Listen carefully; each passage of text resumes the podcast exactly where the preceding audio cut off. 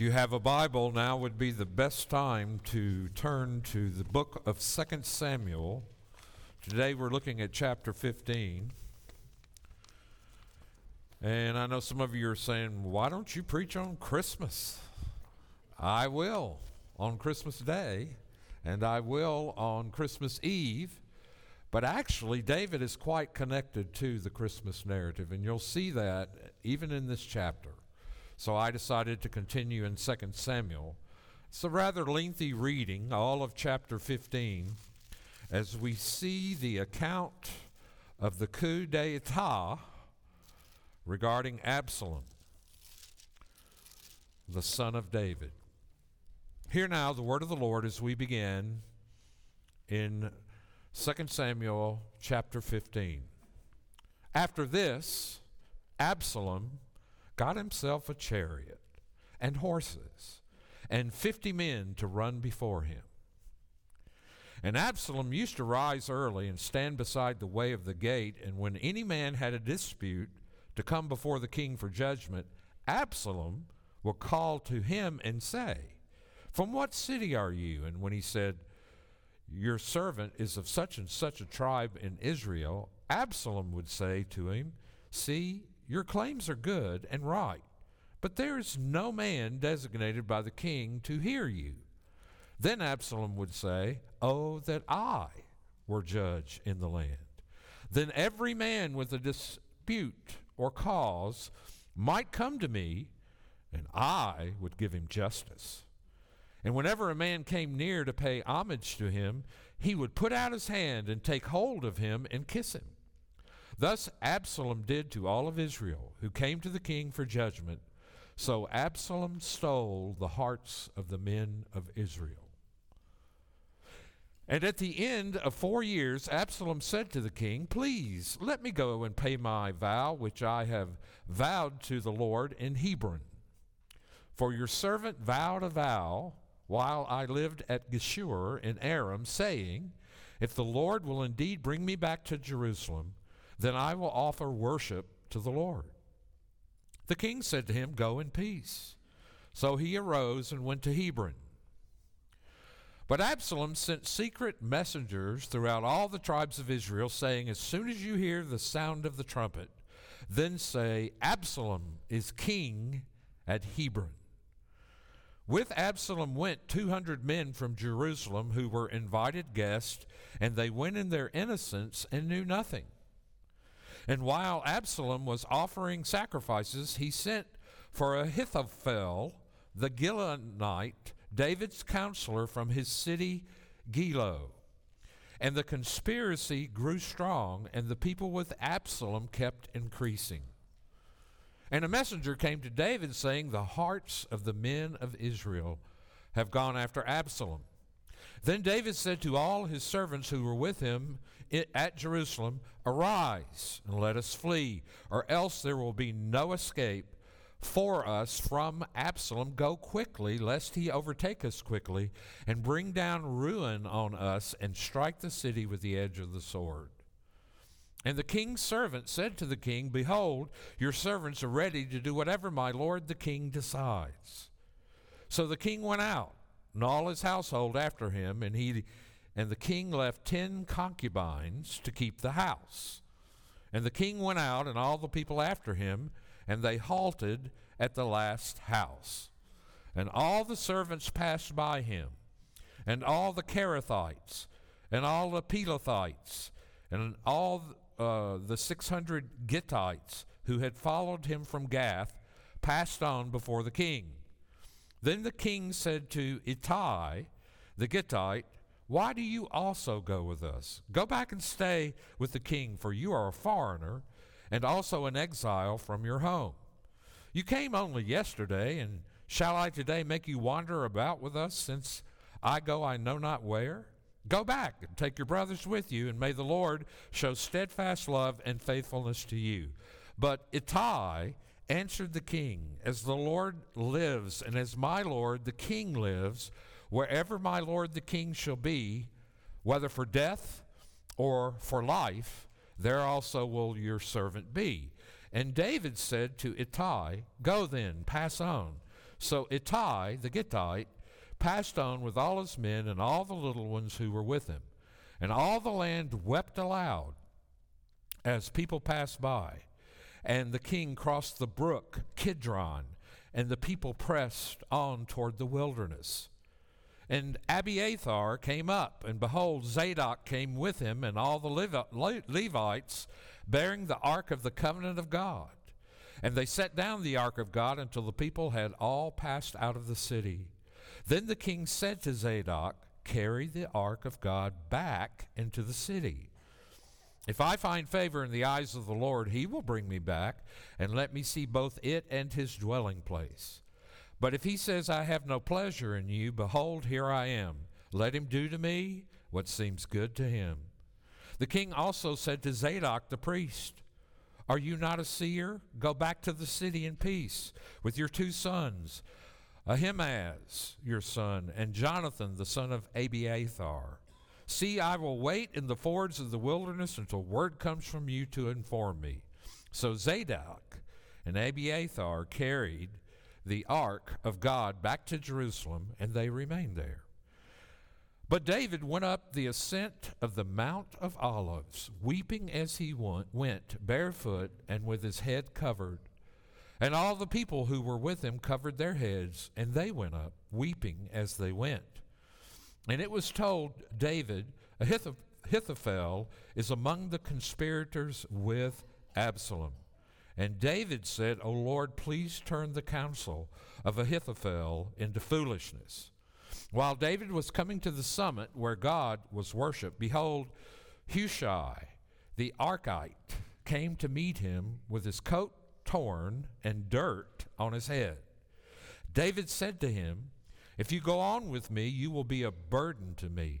But if you return to the city and say to Absalom, I will be your servant, O king, as I have been your father's servant in time past, so now I will be your servant then you will defeat for me the counsel of Ahithophel. Are not Zadok and Abiathar the priest with you there? So whatever you hear from the king's house, tell it to Zadok and Abiathar the priest. Behold, their two sons are with them there, Ahimaaz, Zadok's son, and Jonathan, Abiathar's son, and by them you shall send to me everything you hear. So Hushai, David's friend, came into the city just as Absalom was entering Jerusalem. This is the word of the Lord. Let us pray.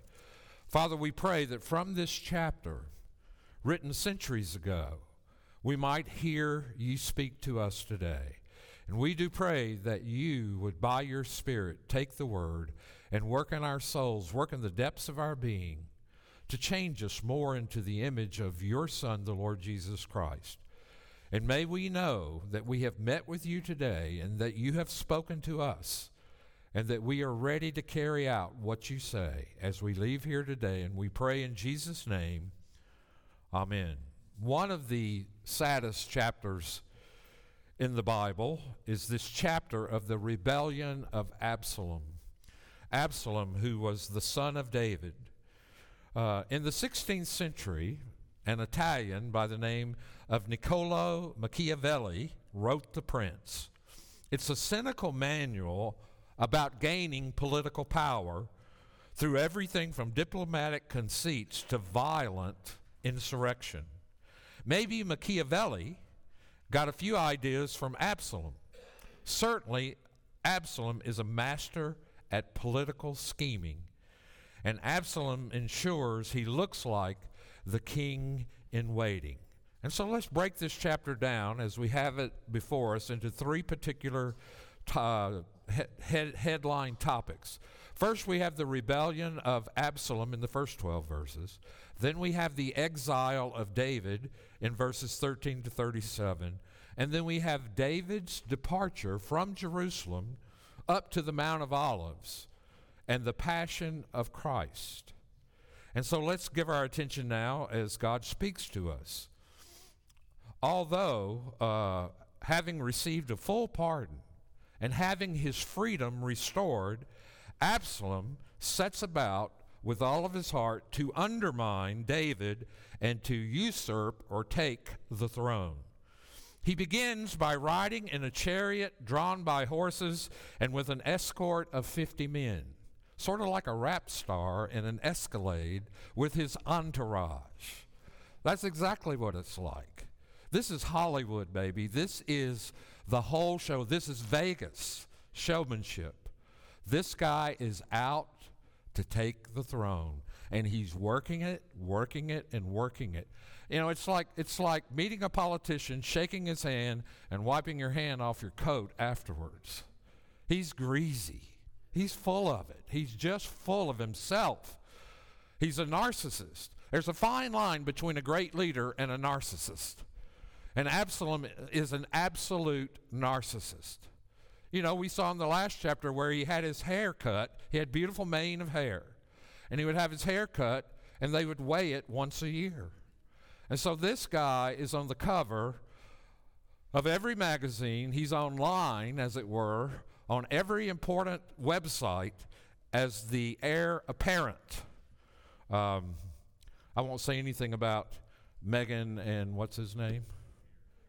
Yeah, Harry. You said that, I didn't write. And so, in keeping Absalom is a huge deal. He is a big deal. He sort of reminds me of what my dad said about me when I was 16, 17 years old and I let my hair grow out really long because that's what everybody did. Except for football. I had to cut it for football, but I had it long. He said, I know what you're about. He said, You just like to ride around in your car with the window down, letting that long hair blow in the wind, throwing your money out the window. That was my daddy's estimation of me at 16. Several years later, he wept at my ordination into the ministry. I don't think there was anyone who was more surprised at that than my father. But here we have Absalom, a man with all the potential in the world, a man who's very gifted, very bright, very shifty, very manipulative. He had a lot of hair and he had a the big head, the dreaded big head. And uh, so he rides around in a chariot, which the Word of God has already told us that uh, uh, Samuel said this. This is what the king who will reign over you will claim as his rights. He will take your sons and make them serve with his chariots and horses, and they will run in front of chariots. Needless to say, this is not a compliment when Samuel is protesting Israel's desire uh, for a king. But Absalom's most subversive activities involved interfering with the justice system in Israel. Here he is again, the politician who sees people coming. So he positions himself at the gates of the city. Why? Because that's where justice was served and dispensed was at the gates of the cities. And often the elders of the tribes would gather there. And when somebody had a legal dispute, they would come and receive counsel or help. And then ultimately, if it could not be resolved at the gates, they would go and see David himself on the throne, and the king would resolve the disputes. So here is Absalom cutting off everybody seeking justice, attempting to get to David basically communicating to people David's not doing his job. He's past his prime. Look at him. All he does is sit in the kingdom in his comfort, and here I am out among the people. I am a man of the people, and I care for you, and I care about your problems. You know, you can see him on the campaign trails. He's got his sleeves rolled up of his really nice light blue starch shirt. He has a pair of blue jeans on that he hasn't worn in a hundred years. And he's sitting on the edge of the fence talking to the farmer like he cares. That's who Absalom is. He's a politician, first and foremost. And he's very good at it. He knows how to get the hearts of Israel after him or for him. And he's working it. And so he would tell often that the king didn't have time to hear their case, and he would ask them what tribe they were from, in particular to select the ones that were not from Judah, David's tribe. And so he's working the angles in every way, and he ingratiated himself with people by not allowing them to bow before him and show honor at the presence of the king's son. He would grab them and pull them up and embrace them. He's a man of the people, but he's a fake. He is a fake and a manipulator. And the text is going to go to great lengths to make that clear to us just in the next few verses. And so uh, Absalom wanted to appear to be the people's man, not some aloof, royal, privileged, spoiled brat. And so he would go out early in the morning and he would intercept these people seeking justice and he would ingratiate himself to them in every way. And so everybody knew who he was. All the women wanted to be with him and all the men wanted to be him, that is in Israel at the time. And he was rising quickly in popularity. Uh, he had gone to great lengths to appear, to appear important in people's eyes with the chariot and the 50 men running ahead of him.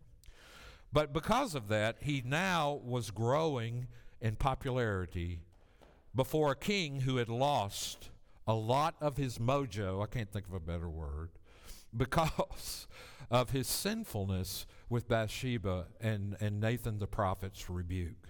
David was not himself. Now, we're going to see later on a bit of a resurrection for David, but at this point, he doesn't get it. He doesn't even see that Absalom's request to go to Hebron, which is often, or Hebron, which is often the place where great things happened during the reign of David and Saul and etc. It was a notable place, a place where someone would announce that they're the new king of Israel. And so Absalom approaches him in his subtle way and wants to go to Hebron, the traditional center of Judean state where David was first crowned king, and he wanted to be acclaimed king there. Despite his pardon from crimes, however, it appears Absalom still had to ask David for permission to journey to Hebron, and David, in his funk and fog, said, Go, it's all right, to fulfill the vow he had made. Now, David is totally unsuspecting of his son, and he even gives him the blessing to go to Hebron. The decision, again, shows that unlike what the woman of Tekoa said in the chapter before about him being such a wise man, he's totally unaware of what's going on in his kingdom. He is detached. He is not uh, involved and engaged in being king of Israel. And so Absalom secretly arranges for supporters to come to Hebron. In order to throw off suspicion, he brings along 200 men from the capital who didn't know they were going to be his supporters and were not privy to his plans. Absalom, however, had covertly arranged an enthronement ceremony, complete with offering sacrifices, and David's top counselor, Ahithophel, who had been to David a good friend, a solid guy to talk to about counsel and wisdom. This is the stake in the heart as far as David is concerned when he finds out that Ahithophel has gone with Absalom. Absalom apparently conned him and won him over. And uh, the 200 Jerusalem inno- uh, innocents would find themselves caught up in the sedition and likely be forced to participate. And so we see what has happened. Absalom is working the plan. He waited four years for this. He waited two years to kill Amnon for raping his sister Tamar. He's waiting four years after being pardoned by David to do this. I looked up and tried to figure out how old everybody is here. And my assumption is David is 70 years old or thereabout. Absalom is probably 30 to 40 years old. That's how old he is. Prime of life as a man. I mean, he's, he's in his prime and he's ready to make his move for his career and change everything. And so David now gets wind.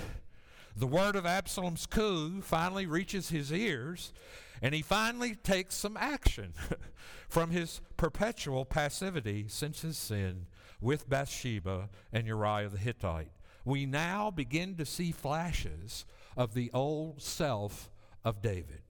David decides to flee Jerusalem out of concern not only for his own safety, but also for the safety of all in that city.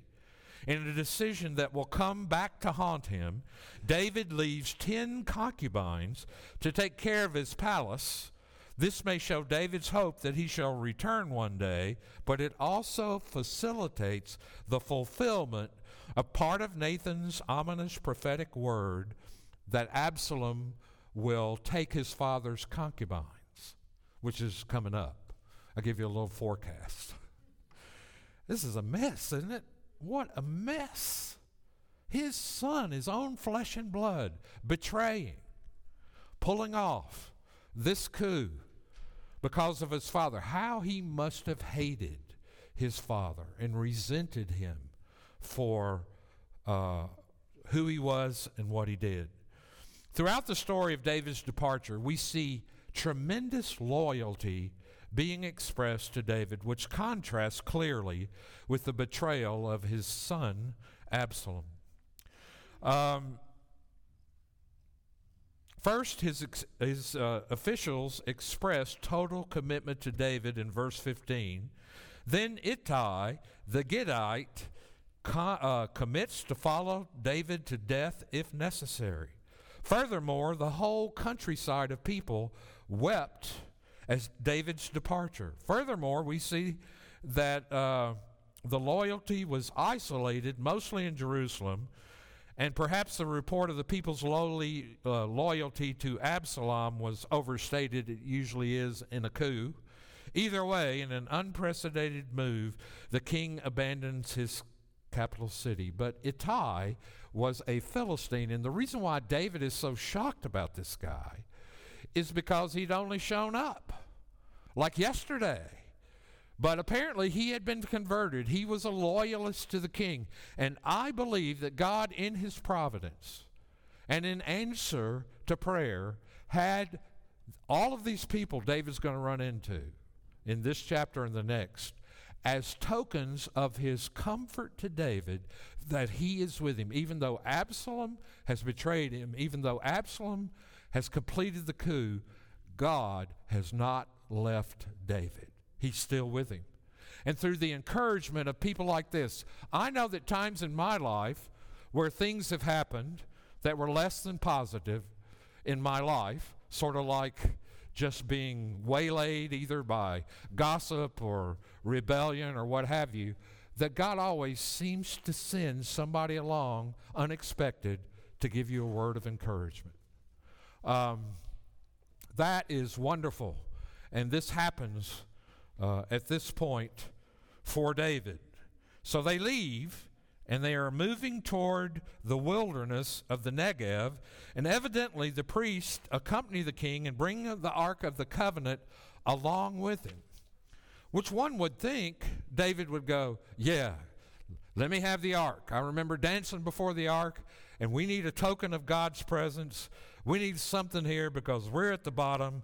But he sends them back to Jerusalem with the ark. And if you know, if you remember David's relationship with the ark, he was thrilled to death when it came into the city because it represented the presence of God with his people. But David likely uh, had difficulty in sending away the ark, but he shows that he did not regard the ark as some sort of token that ensures success, as Israel did years ago with the Philistines in 1 Samuel 4, with devastating consequences. Despite David's sinful past, despite his present weakness as a king and his power was gone, as did Israel years ago, David, uh, David's faith in Yahweh was not abated. David does not attempt to manipulate at this point God through the use of the ark. Instead, in an astounding confession of faith, David puts himself and his future in God's hands when he says the following. And look at verses 15, chapter 15, 25 to 26. If I find favor in the Lord's eyes, he will bring me back and let me see it, and his dwelling place again. But if he says, I am not pleased with you, then I am ready to let him do whatever seems good to him. Now that sounds like resignation, doesn't it? It sounds like submission. You ever get to that point with something where you say, okay, I'm done? I'm prayed out. I have done all I know to do to make this situation work. And here I stand today, and whatever God's going to do, do it. But his actions prove that this was not resignation, but rather submission to the Lord. And then he begins to plan, and the planning shows he's not just passively resigned, but submitting and taking action. So this is a good thing in David's life. This is the old David coming back. This is David sort of rediscovering faith. He's resigned to God's will. He would rather have access to the ark and worship in God's sanctuary, but he leaves all of that in God's hands. He trusts his future to God. He therefore sends the priest and their sons back to Jerusalem with the ark, and he hopes to hear from them and informs them that he will wait await their communications at the ford in the wilderness, probably some well known location where people crossed the Jordan River. But one cannot help but feel as David climbs the Mount of Olives, as his t- uh, its tears as his chickens come home to roost. How far David had fallen from being the ideal monarch uh, with God on his side, victoriously extending his influence and territory, to being a refugee on the run from his own son.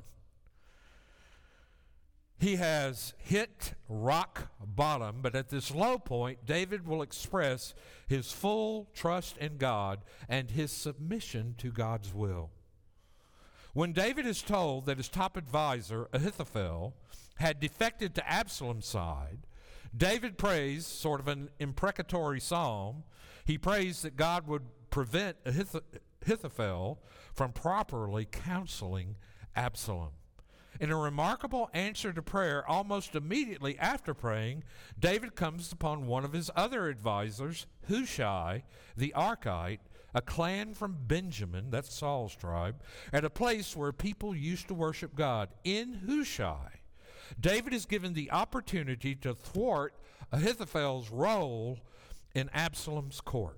So, see, God is working even as he's fleeing the city, even as he's this worn out uh, picture of a man struggling at the end, hitting rock bottom. God is providing for this man all kinds of help and encouragement because he puts feet to his prayers. He doesn't just pray and resign himself. And as it happens, one suspects God makes it happen. Hushai arrives back at Jerusalem just as Absalom arrived there. In other words, just in time for David's ruse to work. Since Hushai's story was that he did not go with David but was defecting to Absalom, his presence in Jerusalem was necessary to corroborate his story. If Hushai had arrived after Absalom, it would have looked suspicious. And so now people are in place for something in the future that's going to happen. And so here we are in this text seeing David experiencing exile. Exile that is being cut off and removed from the presence of God, the ark the place of worship, ultimately, the temple. And so David is cut off. He's gone. He's away. And just as he had experienced exile due to the murderous intentions of Saul, now, again, due to Absalom's coup, he again experiences exile. Later on in Israel's story, we know the division of the Israelite kingdom into the southern kingdom and the northern kingdom will happen. The northern kingdom of Israel is eventually exiled by Assyria. The southern kingdom of Judah is exiled to Babylon. And the Babylonian community authorized Cyrus of Persia and then returns to the land leaders such as Sheshbazzar, Zerubbabel, Ezra, and Nehemiah. The theme of exile resonates in many ways with the state of the church today, and, which has been appropriated by many scholars as a helpful analogy of reflection of the relationship of the church to postmodern culture that we find in the West. We, in 2022, live in a post Christian, postmodern culture. And postmodernism is the philosophy driving why you see all these changes being made to things like gender, sex, all of the stuff that's up in the news every day. That's the fruit of postmodernism. And so uh, there was a time in our country in which Christianity and the ethics of the Judeo Christian world shaped our culture in such a way that laws were passed, things were done that resonated, at least with that. I'm not saying America was a Christian nation, I'm not saying that, but Christian ethics had a huge influence on the formation of that country, and now it's changing. And we ourselves, like David, and like the northern kingdom with Assyria, and like the southern kingdom with Babylon, are living in exile. We are not home yet. And so we should expect, in a hostile, alien, cultural context, to experience some of the grief that David experienced, but also to express some of the faith that David expressed. And so the predominant temptation in a time in which we are in exile is to assimilate with the culture, to give in, to do what culture says we have to do. And David did not do that. And so he didn't become a part of the dominant culture that Absalom was hustling in. The parallels between the theme of exile and the experience of the church today bring into relief the importance of God's character as one who brings exiles back. We will not forever live as exiles. One day, the whole world will be His. One day we will have a new heavens and a new earth, and everything will be transformed. And God's way and will will be the rule and his kingdom will be the rule of the world. And so the theological perspective of God as one who brings back exiles underscores David's faith in God's character and his submission to his will. But the second thing I see about David in this passage that has a way of application for us is David has forgotten about God pretty much in the recent past his fling with Bathsheba, the murder of her husband Uriah, David had forgotten that he was God's man, a man after God's own heart, as it were, chosen and anointed by Yahweh. Now, David is rock bottom, absolutely at the core. And he says to himself, Let God do to me whatever he decides or seems good to him. Sadly, just like David's life, it often takes hitting rock bottom for us to begin to submit to God and to give up our own ambition and to give our life and all of our plans over to Him. Ironically, it's at such a low state that God moves on people's behalf. And you can see it as David is at rock bottom. His socks are humbled off, his sandals are humbled off. This guy is at bottom. He has lost everything, everything. And then God begins to work. Why? Because God resists the proud, but He gives grace to who? The humble. Not people who are faking humility. That's only pride. Humility is seeing yourself as God sees you, seeing yourself as the Bible sees you, as God's Word sees you. A sinner, and yet at the same time, righteous because of the work of Christ in our day. David's submission to God's will displays his deep faith in Christ. But there's something else David does here. David's prayers are answered, though he's in tears, though he's despairing, David prays and he prays for God to frustrate Ahithophel's uh, counsel, and in a fantastic, to the moment answer to the prayer, David miraculously meets Hushai almost immediately after praying. And it's significant that this trusted advisor goes back uh, at the summit of Mount Olives where people worship God. David prayed, God answered, and therefore he now had a person at court. Hushai was an answer to prayer. But the final thing I want to say this morning is David's departure and the passion of Christ.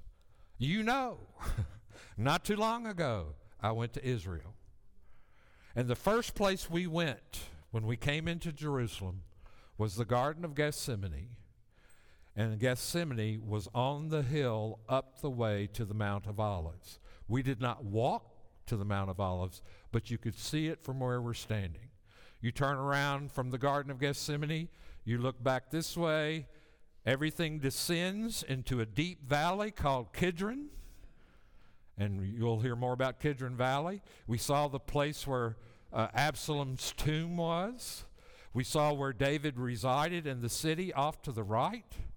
But we saw all of these historical places where David was when all of this happened. And it just came to life for me because David is a type of whom? Christ. David is a messianic figure who points to the ultimate messianic figure. The story of David's departure from Jerusalem has significant resonance with Christ's passion in the gospel.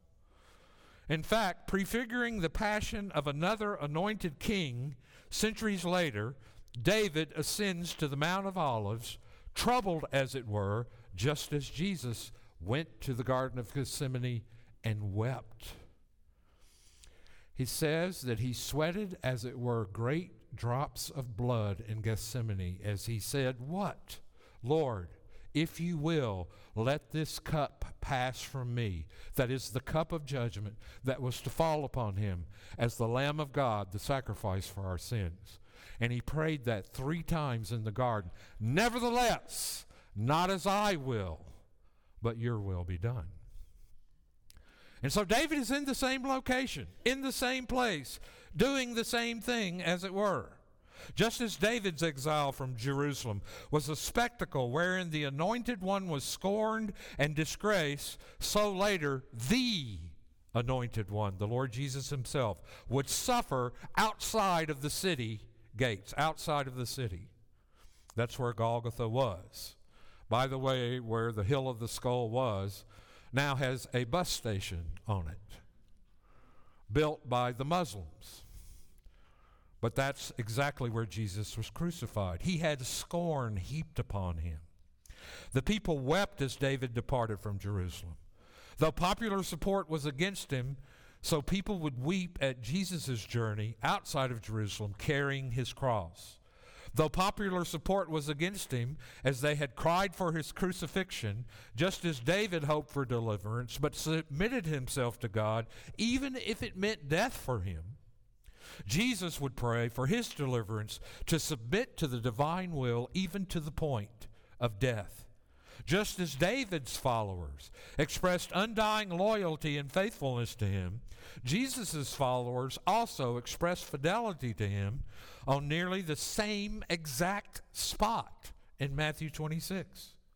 Though, unlike David's followers, the uh, disciples would fail in their fidelity, sleeping at the time of prayer and eventually abandoning Jesus, most significantly, David's ordeal was precipitated by his own sins, while Jesus suffered not for his own sins, but for ours. But for ours. The later son of David eclipsed David in every way and truly fulfilled the role of the ideal anointed one who would deliver his people. And so, even in 2 Samuel, we see the cross looming before us. We see the Lord Jesus experiencing who was innocent. David was not an innocent person, but the Lord Jesus himself, who willingly submitted himself to the most heinous and awful death any person could ever die. There is a sense in which the, the Lord Jesus Christ hanging upon the cross was the most disfigured, uh, um, I'm searching for words here, grotesque person because he was bearing our guilt, he was bearing our shame. I mean, the shame, the heaviness of that shame upon us, pressing upon his soul. No wonder he sweat, as it were, great drops of blood in Gethsemane, praying to the Father, recognizing what was about to happen to him and that he would be cut off from the face and favor of God in order that we could be able to live under his face of approval because of what he did for us. So you see, the coming of Jesus as a little baby at Christmas time is sweet, but it's so much more than that. He came in order to accomplish and fulfill what David never could, or no man ever could. The reason we need Jesus is we cannot save ourselves. We are totally powerless to do so. But He loved us in such a way to fulfill for us all righteousness. He was sinless, innocent, perfect in every way, and yet bore in his body, Peter says, bore in his body our sins on the tree. Peter probably making an allusion to the trees in the garden, bearing our sin, and received judgment so that you and I can be free and have a really good Christmas. the best one ever. Let's pray. Heavenly Father, we do thank you for this passage. It is so full of more than meets the eye. And we're so grateful that you have spoken to us today and pointed us to the only real help there is and the only real counselor there is. And that's the Lord Jesus Himself. So we thank you that you've spoken to us, and we pray that this would find its way into our hearts, especially during the season, that we realize that the coming, the first coming of the Lord, was to be the suffering servant. And the second coming of the Lord will deliver us from all the brokenness we see around us and in us. Now, Father, as we continue to worship to you, worship you today, may we give as those whose hearts rejoice and celebrate and say and express gratitude for the unspeakable gift, which is Jesus. And we pray in his name. Amen.